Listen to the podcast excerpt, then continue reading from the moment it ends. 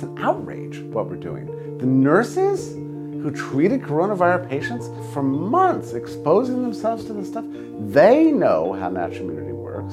We stood in our apartment windows and cheered them as they came home from work. Yay, thanks for saving us. 20 months later, you're fired. Get the jab or you're going to lose your job.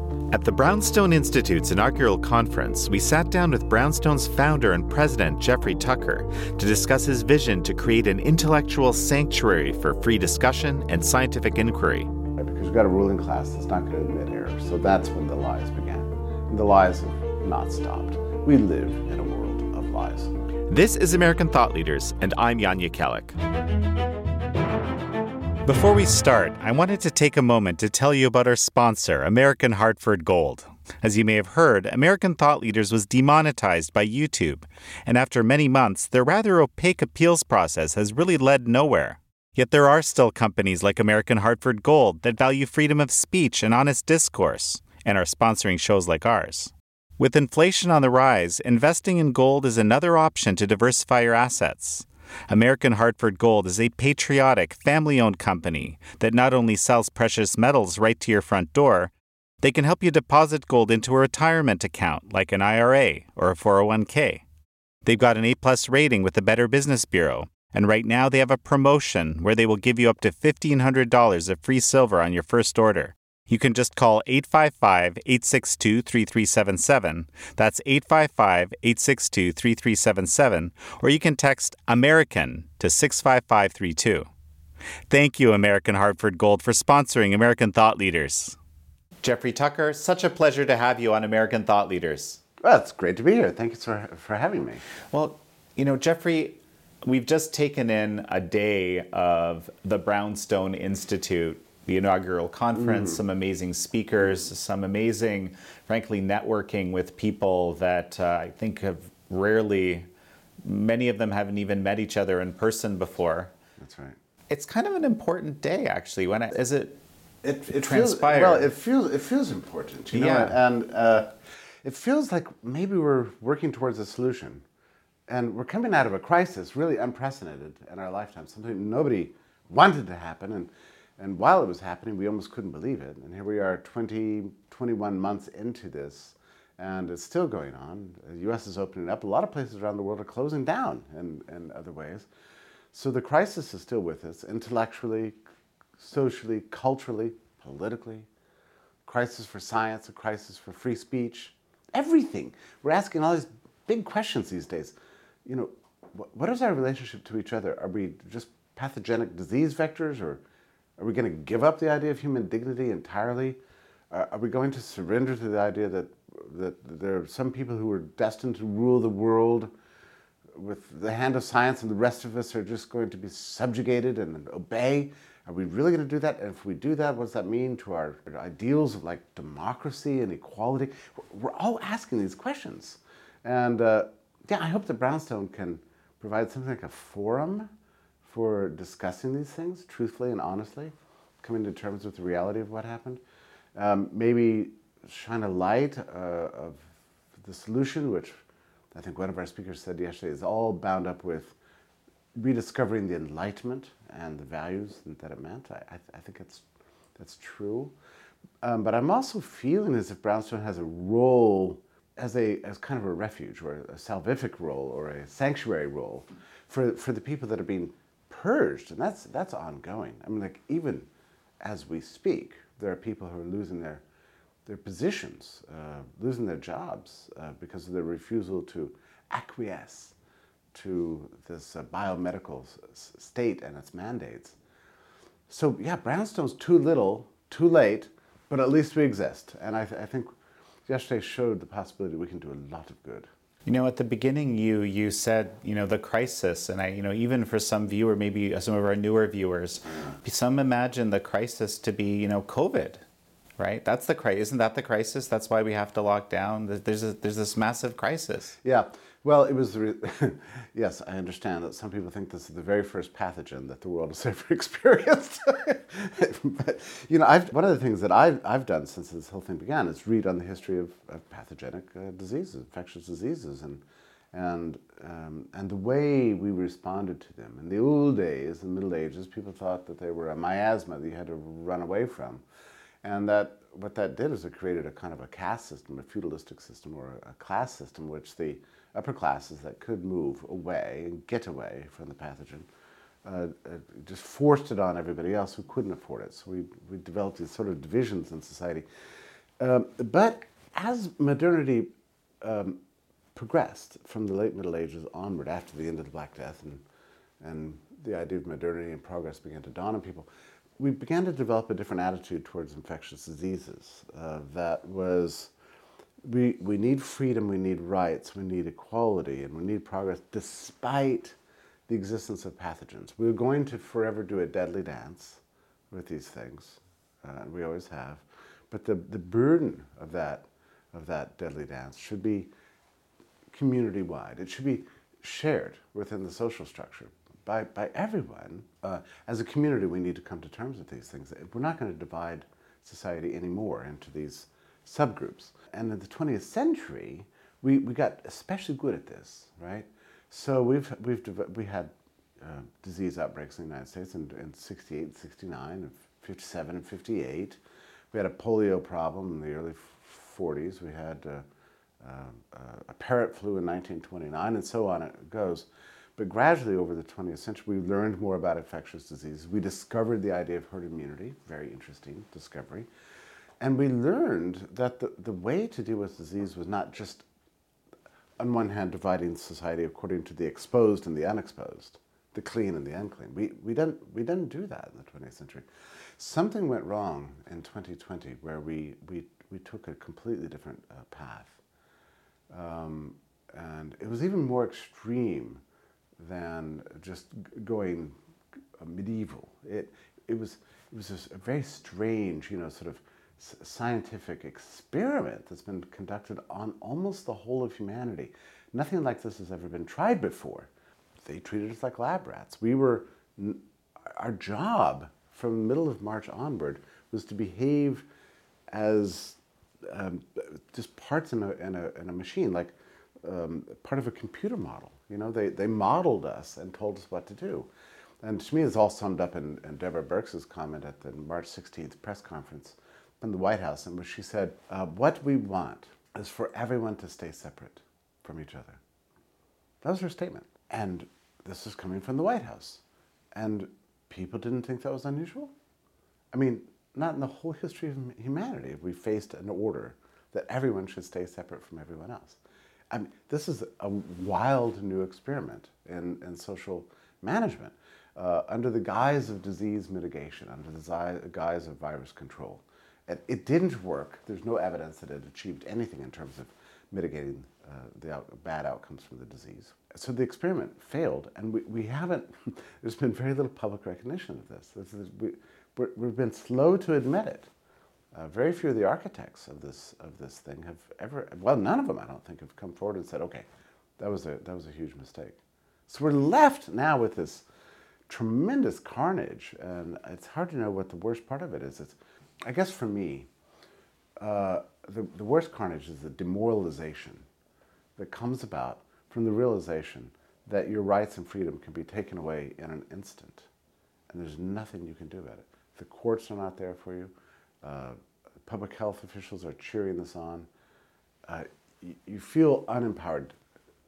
I think this is why there's so much depression and and drug uh, overdoses and alcohol abuse and rise of obesity and ill health everywhere, just the sudden realization that you are not free, that your rights are not guaranteed, that all the things you used to believe in uh, may not be true anymore. That's a shock. The sudden transformation of the liturgy of life into a completely new uh, regime, uh, into a new protocol uh, that you have to, you know, to which you must comply, whether it's masking or distancing or how many people you can have in your home, whether you can even go to church, you know, and you, you go to a party and everybody calls you a, a super spreader. This is weird. This is a new world for us, and we have to ask ourselves were we're willing to put up with this. Was this a good idea? And if not, what are we going to do about it in the future? So there is a crisis, and the crisis exists on many levels. uh, social, cultural, medical. But I think above all else, it's intellectual. We have to rethink or think again about what kind of people we want to be, what kind of society we want to live in, and what are the rules under which we're going to live. Is it about the clean and unclean, the essential and unessential, elected, unelected, or are we going to recapture those values of democracy and equality and liberty that really did build modernity? That, I think, is what we're dealing with right now. It's that fundamental. That fundamental. Many of us, our whole lives, have thought about issues of economics and politics and philosophy and so on. They were parlor games for us in the past. You know, they were debates we had with our friends, uh, books we read, tests we take, um, things we talked about over cocktails. All of that is now real. It's the world in which we live right now. Everything we've ever worried about, every, all these issues that have, have consumed me and, and you and many people, we're now, this is it. This is our moment. We have to act on our beliefs, which means we have to decide what it is we believe. And that, that is really fundamental, I think, right now.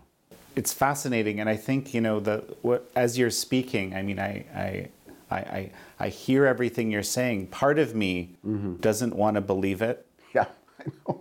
I know, but and and, and I, but I, I, think a significant portion of society absolutely doesn't and might not even understand what you're saying here. I'm not sure about that. Mm-hmm. Um, maybe if you lived in South Dakota, you know, they never shut down really, or yeah. Sweden or something like that, you might think, well, life's normal. Uh, but here's the problem. Uh, there are some places that, are, that opened up sooner than others, and they feel normal. I think Florida feels that way right now. But the effects of the lockdowns with the supply chain breakages and, the chip shortages and the inflation that we're facing, uh, the debt crisis, this is going to affect everybody. All of it reminds me of a, a statement written, I think, in 1923 by Ludwig von Mises. And it, I would think about this all the time because he says, because I've read it so many times in the past, but he says, when civilization is sweeping towards destruction, there is no safe space for everyone. Therefore, it is the obligation for, of everyone to throw himself into the intellectual struggle for freedom. This is 1923. When I, when I read that, I thought, that's a little bit over the top. Civilization sweeping to destruction? Come on, that's not really going to happen. Well, he was right his world, Vienna, fell apart, right? It got consumed. He had to leave in 1934. That was a calamity. He was right. He was right. And of course, we read about these things. We always think they're in the past. It's not going to happen to us. We've learned. We've learned from the past. We, we don't do that kind of thing anymore. We're above that. We're beyond that. The terrible thing uh, that we've discovered uh, in the last 20 months is that we are not beyond that. We are capable of that and worse. Different, but potentially worse. That's not a world, I didn't want to believe that. Know, I've always been like, had the attitude of a 19th century liberal Whig, you know. I, I always, you know, they were that way too. You know, they, they believe that there's only progress coming. We, we've got to, we know how to make cool things. We, we know the prescription for peace and prosperity. You know, it's, it's trade, it's free association, free speech, ever greater uh, rounds of emancipation for everybody. We get better tools, and there's world's fairs, and life can only get good. And then World War I happens. It shattered everybody's dreams. It shattered everything, everybody's assumptions about what the, what the world was like. And I think that there's some ways in which 2020 and 2021 is kind of our World War I. In the sense that it's, it's broken down everything we believed about ourselves. We believed that we had a constitution that protected us. I mean, I'm not sure. We thought it was there for us. We can read the Bill of Rights and see that we have freedom of speech and freedom of religion. And these, these things are surely baked into the institutional structures under which we live. How? I don't know. The courts, maybe it's just in culture, but we thought it was there.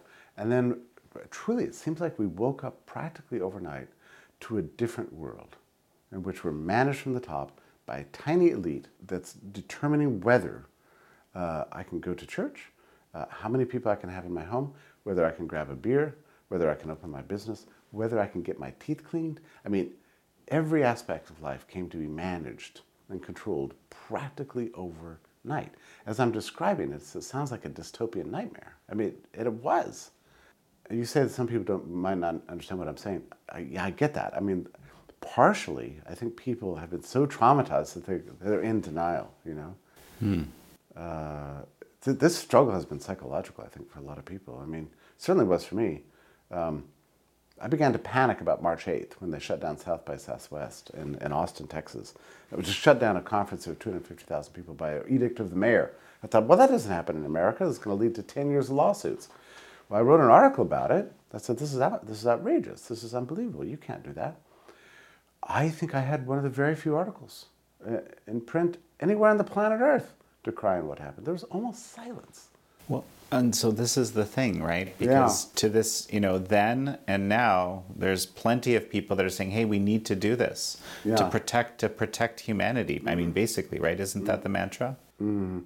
You, you know, I think it's uh, there's almost a religious presumption here. I mean, to some extent, maybe there's a, a, way in which some of this connects with people's intuitions, but it's a medieval style intuition. Stay away from people. Everybody's diseased. I can stay away from you. Of course, you can't go to events together. Uh, the way to treat a pathogen is to get away from it. Um, you know, Jan, early on in this whole thing, I got a call from a guy who was to head the um, Gates viruses for the Gates Foundation. He was very upset about the articles I was writing, you know, uh, because I was decrying these mitigation measures and the lockdowns and, you know, all the science behind this stuff and, and the effects that it has on human liberty and, and uh, the way it's demoralized everybody. And, you know, I've, I've been writing outrage about this stuff for now for all this time. He called me up very upset. He said, you know, you're completely wrong. You know, these lockdowns can work and the, the masks are great and we have to abolish events and we had to close the schools and all these things. And I asked him one question. All right, let's say everybody avoids the pathogen, right? First of all, it's going to create a population of, with naive immune systems. And we know from history the only thing more dangerous than governments and wars are naive immune systems. I mean, you're not going to avoid the path. In a modern life, you cannot avoid pathogens forever. That's why we have immune systems. Scale up and confront these. You avoid the pathogen, eventually you're going to decay your ability to fight infectious disease, and, and you're going to die. Uh, so I mentioned that to him. And, um, and I said, I have one, one, so first of all, how do you address that? I said, my second question is, what happens to the bug? What happens to SARS CoV 2? Everybody avoids it. Where does it go? And he said, well, if we drive down the R naught low enough, it'll eventually just sort of fade away.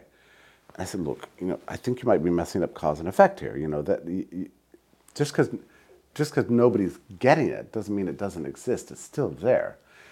Um, so you haven't answered my question. Like, what happens? To it Because you know, well, look, eventually, this might have been say, say April or May of, of 2020.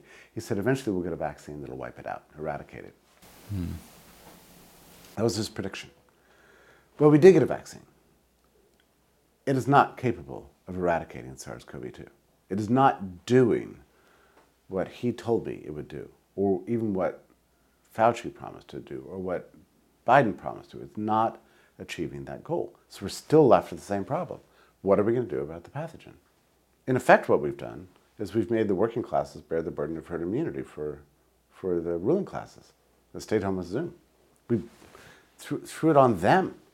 You, you essential workers, go and deliver the groceries to everybody. You know, you, you bear the burden of infectious diseases, which is, which is truly what how societies in pre-modern times dealt with infectious diseases. They assigned the burden of, of pathogens to the powerless.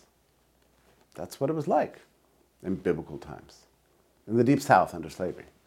Uh, many societies have been constructed around this idea of the clean and the unclean. That's what we did. And it's grim, it's brutal, it's anti modern, it's dangerous. We have to come to terms with it. I think we have to reject that idea.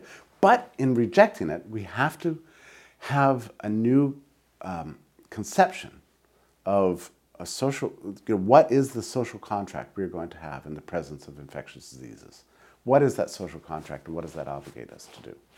The, that's a discussion we have to have, and, and we're not anywhere near having that yet. Well, and you know that that's a fascinating discussion to have, indeed.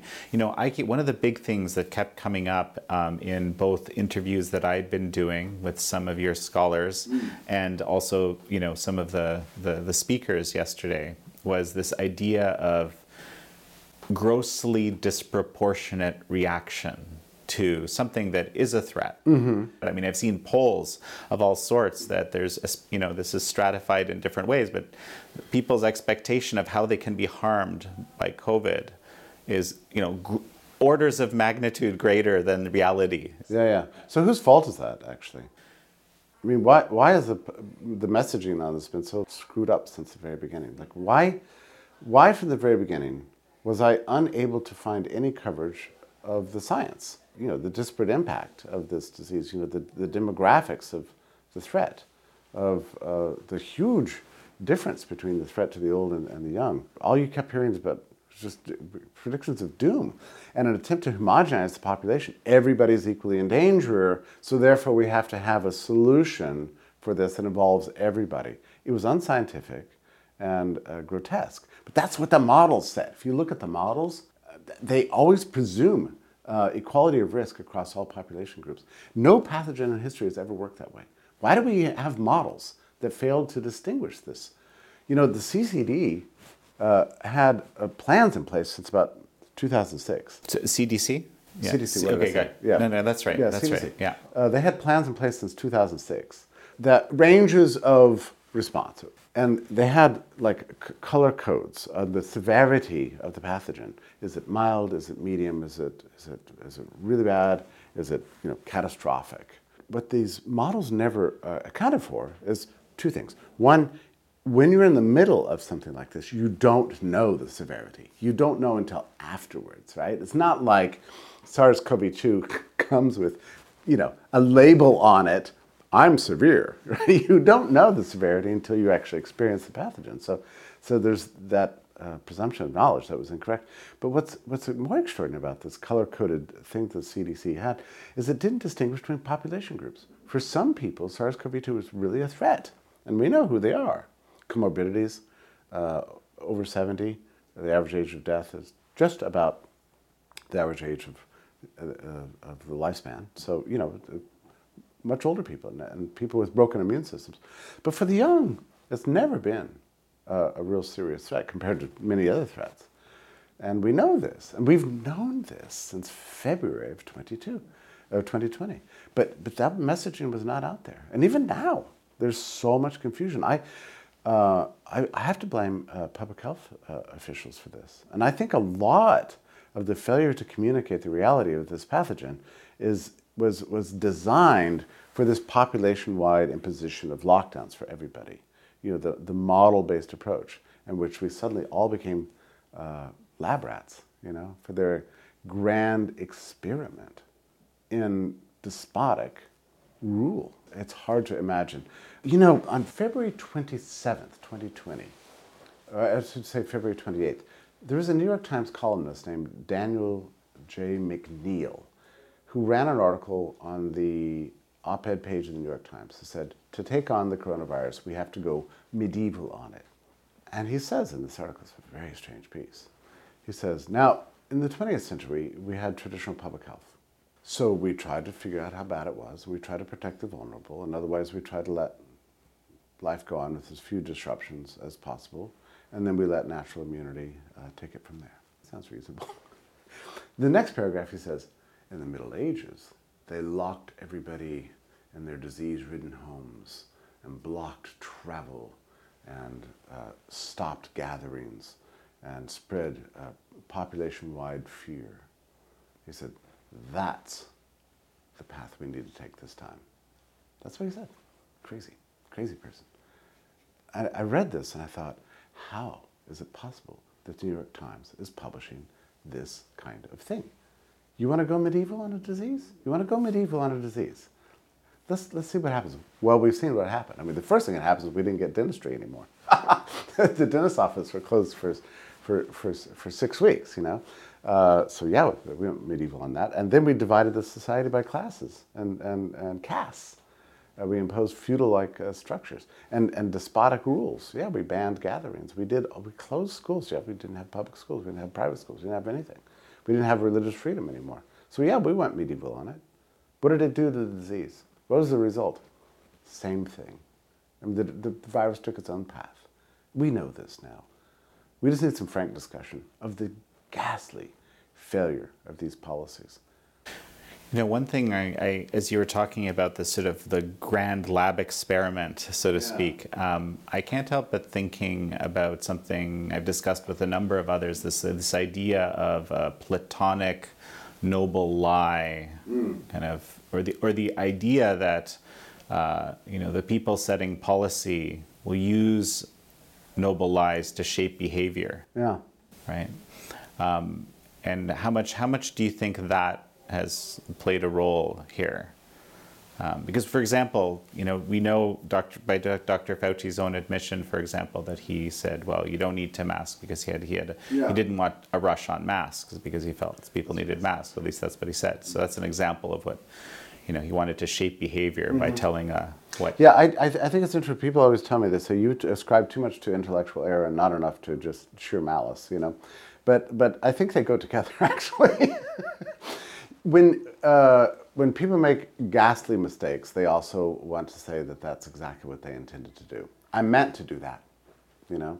Uh, I think that's what's going on here. So, uh, so they did a terrible thing: uh, the shutting of the schools, the closing of the churches, the sending SWAT teams into rural Texas bars to arrest people for drinking beers. You know, they did all these terrible things. But but once they invested so heavily in this population-wide experiment all over the world now you have a problem, right? Because you've got a ruling class that's not going to admit error. So that's when the lies began. And the lies have not stopped. We live in a world of lies. Our mainstream newspaper had become cartoon like. I used to respect these people. No more. You know, when you have headlines that say the pandemic has caused a, uh, uh, a rash of suicides, the pandemic? The pandemic didn't cause suicides. It was the lockdowns that caused suicide. Let's be truthful. No, so our, our news media has just become corrupted uh, with lies, with very few exceptions. Your paper, one of them, you know. I mean, you're going to find more truth in Substack's accounts than you're going to find uh, in the Washington Post. So here's the thing. We've also discovered how propaganda works. Mm. You know? Uh, when I was a kid, I used to study Soviet Union, you know, and what it must be like to live in a society where there's Pravda that comes out daily to tell you what to believe. And, how cynical that would make you. I never imagined I would live through that, where we have an ostensibly private uh, system of, of media that operates under uh, uh, the principle of uh, freedom of press, and yet they would just become such a megaphone for, for the powerful elites. Uh, and why this happened is still a little bit confusing. I sometimes take recourse to the to um, I don't want to sound like a Marxist, but there is a class element here, you know? Uh, uh, technology has enabled people to stay home and get all their groceries delivered and click all their stuff from, from uh, online services and that sort of thing.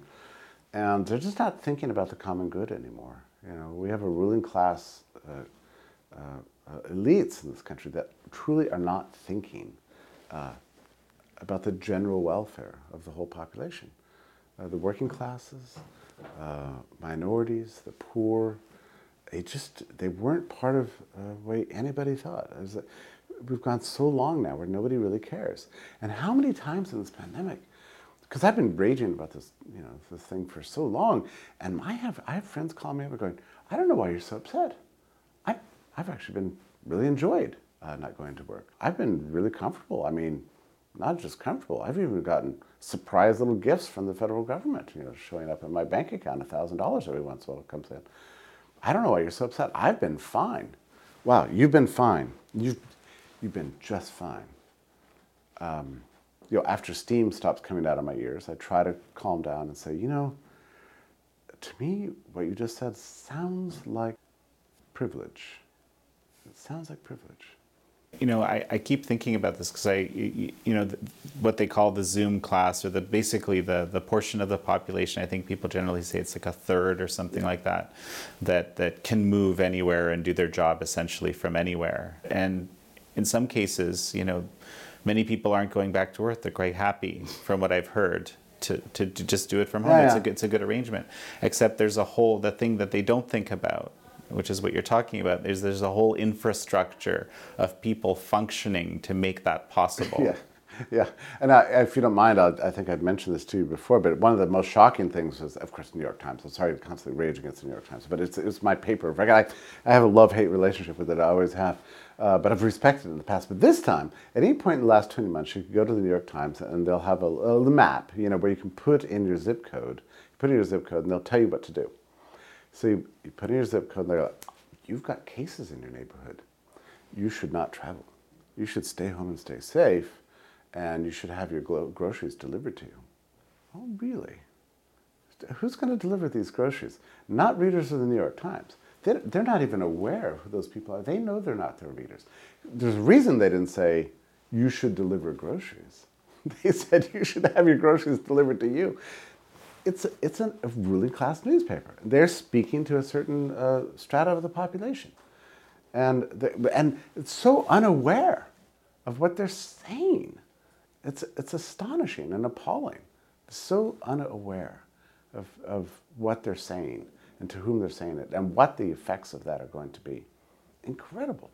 This, that's the whole thing, you know, Jan. The, the lockdowns, the mandates, and the, and the despotic reaction to this, to this in the name of disease mitigation, it spawned a kind of cruelty in the population, a sort of immorality, a lack of concern, uh, uh, a, a, lack of any uh, consciousness of the terrible effects on the poor and uh, the working classes in this country and the children. I mean, it's, it's been strange. It's like we've had our consciences just blotted out or something. It's, we've not, we're not as good a people as we used to be as a result of this. People are much meaner, much more hateful. There's a kind of a nihilism that's spreading in the culture. Uh, nothing matters anymore kind of attitude. Look what the government did to me why do I need to care about other people? You know, we, we just lost that sort of um, sense of social obligation. It just seems to have been diminished. Uh, we're not the same people we were two years ago. I'm just remembering you mentioned, uh, you know, the courts being one of these uh, sort of enablers uh, of, of, all of this, but I, I, there is this new Fifth Circuit court decision to kind of stay these yeah. uh, corporate mandates, right? Which, mm-hmm. you know, I, I, was reading it and I was, this is very, this is very, very good, right? I was like, who wrote this? This is really interesting, right? Um, it sounds, but, it sounds like I'm talking to you, yeah. right? It sounds yeah. like you could have written it or I could have written it, yeah. But, but no, tell me, um, it seems like the courts are doing something here. I mean, but I don't understand uh, why it took so long. I'm confused by that. Uh, we're almost two years into this, and only now are courts going, yeah, I don't know. It seems like this measure is, is not consistent with our traditional presumptions concerning human liberty.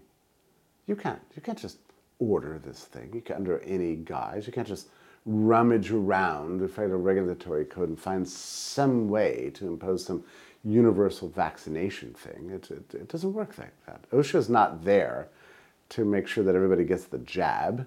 This is what the court decision said. Yes, I, I agree with everything in there. Why did it take 21 months? What happened? Why weren't these stays in place uh, from, from March, I would say 8th, but certainly the 12th? Absolutely since March 16th, 2020.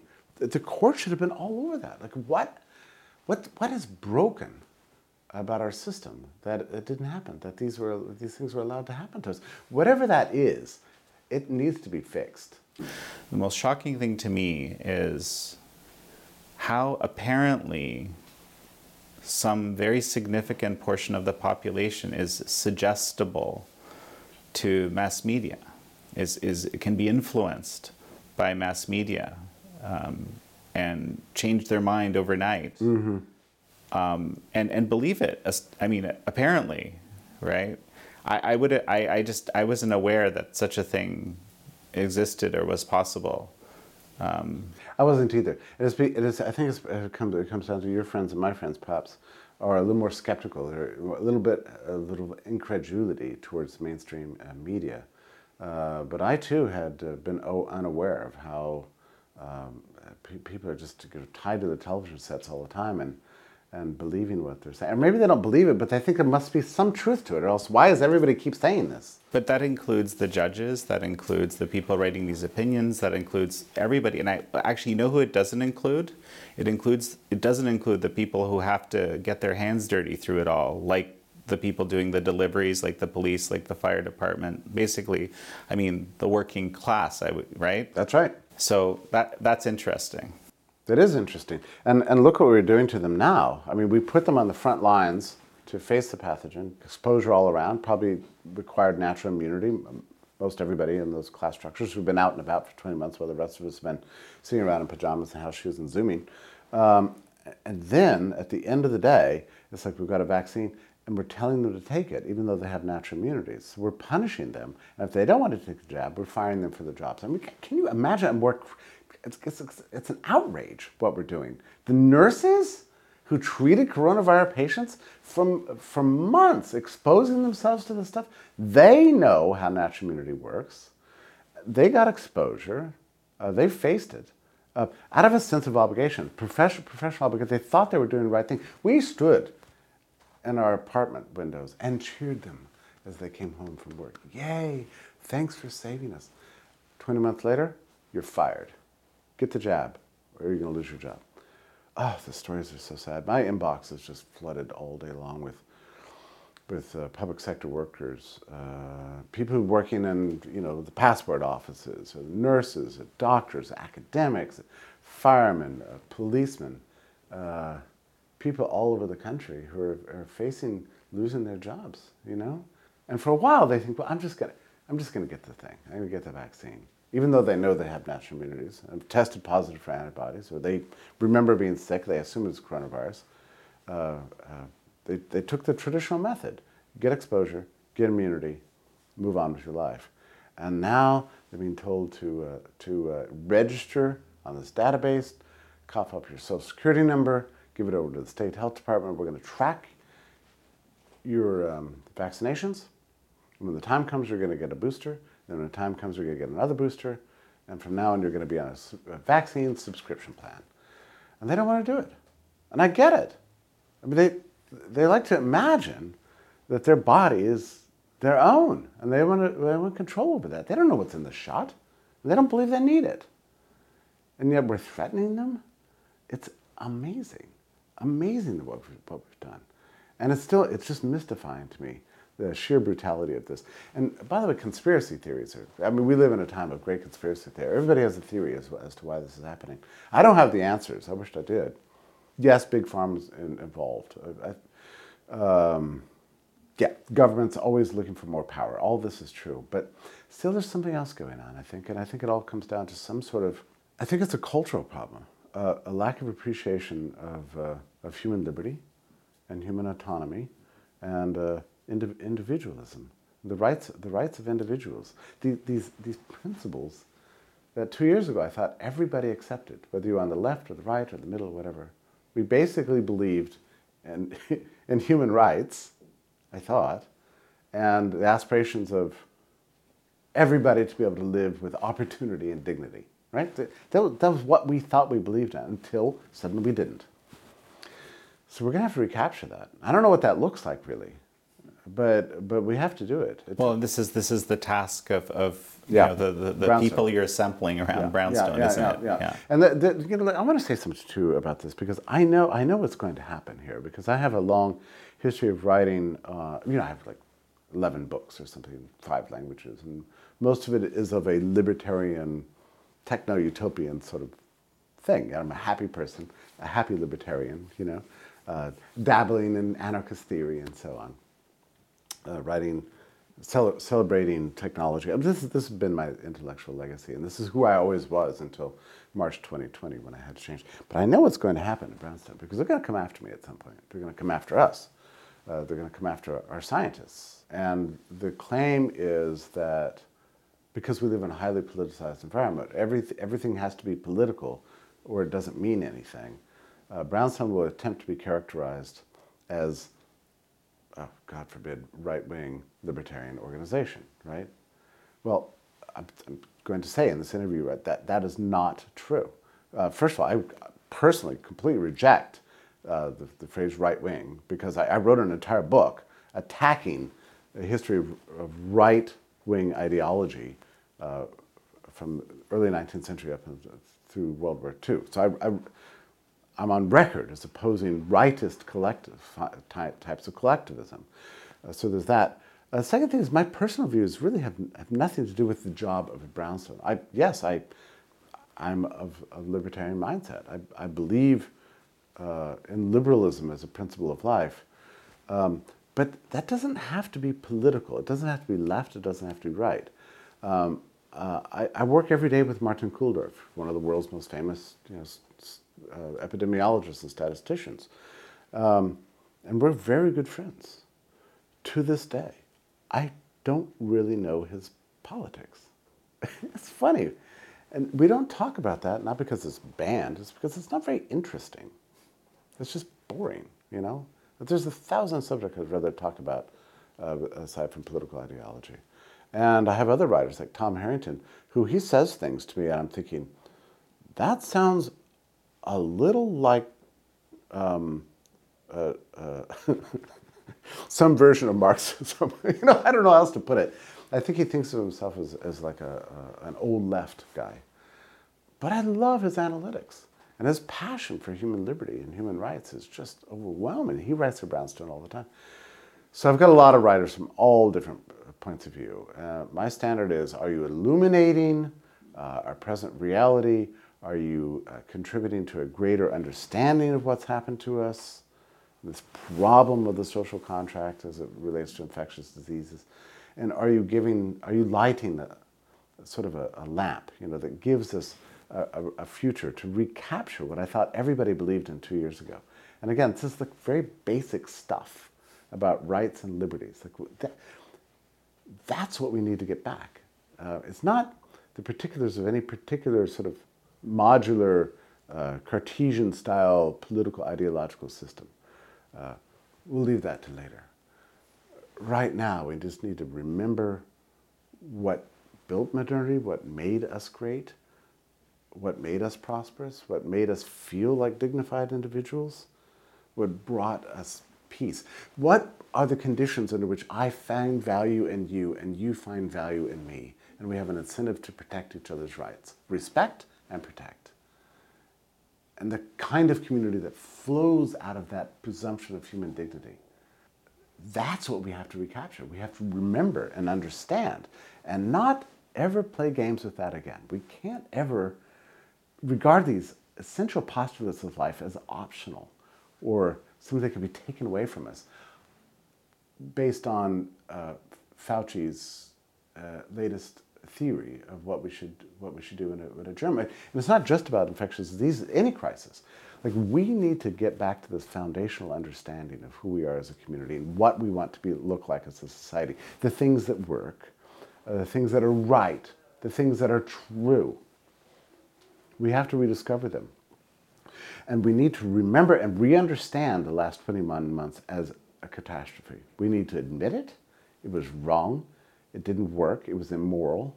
And it spread tremendous uh, carnage all over the world, poverty, suffering everywhere. We need to admit that that's true and figure out a, a path forward that recaptures the things that have worked in the past and those things are human rights, an aspiration of equality, and a social system in which we find dignity in each other. Uh, not just disease, but dignity. That's, I think that's where we need to go. And it's going to be a long struggle, but we have to get there. Well, I look forward to participating in how you and the Brownstone Institute, you know, basically develop this uh, this whole vision. And so, Jeffrey Tucker, it's such a pleasure to have you on. Thanks for having me.